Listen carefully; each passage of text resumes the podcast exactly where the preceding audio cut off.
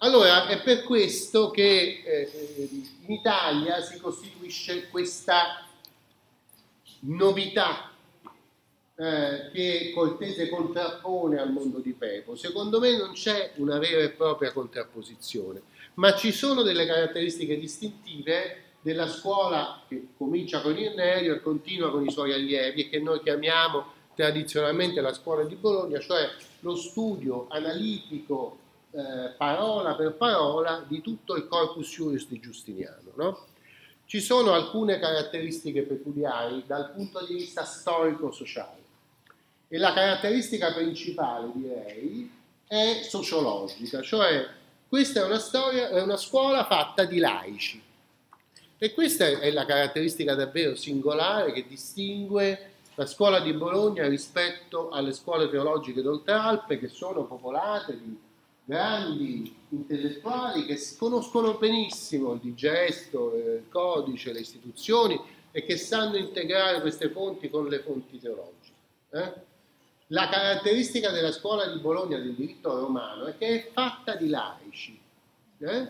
perché la società italiana, in particolare, a differenza della società francese e inglese, è una società nella quale la componente laica ha assunto una eh, importanza maggiore rispetto al resto d'Europa.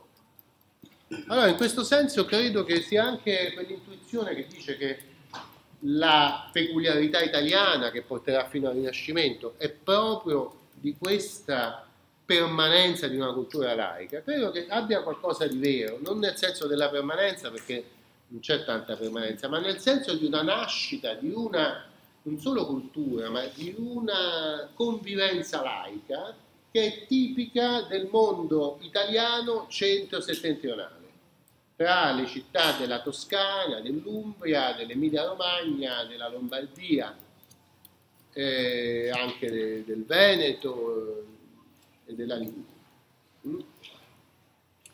In queste zone la, la, società si atteggia come una società in cui la, il mondo ecclesiastico è solo una componente, ma non è tutto.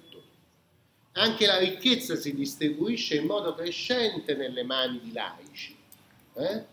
che, so, che grazie alla ripresa dei commerci, anche in seguito alla, alle varie crociate che hanno indebolito la presenza musulmana nel Mediterraneo, la, eh, il rifiorire dei commerci, la presenza di molta più manodopera, la crescita demografica importante di questo periodo, fanno sì che la cultura italiana, che poi nasce nelle città soprattutto, è una cultura fatta di laici, di gente che prima non aveva accesso manco a leggere e scrivere e adesso invece arriva al punto di fondare una grande università, cioè una scuola di altissimo livello che si manifesta nella scuola di Bologna. I quattro allievi di Irnerio, Jacopo, Martino, eh, Bulgaro e Ugo, sono tutti laici.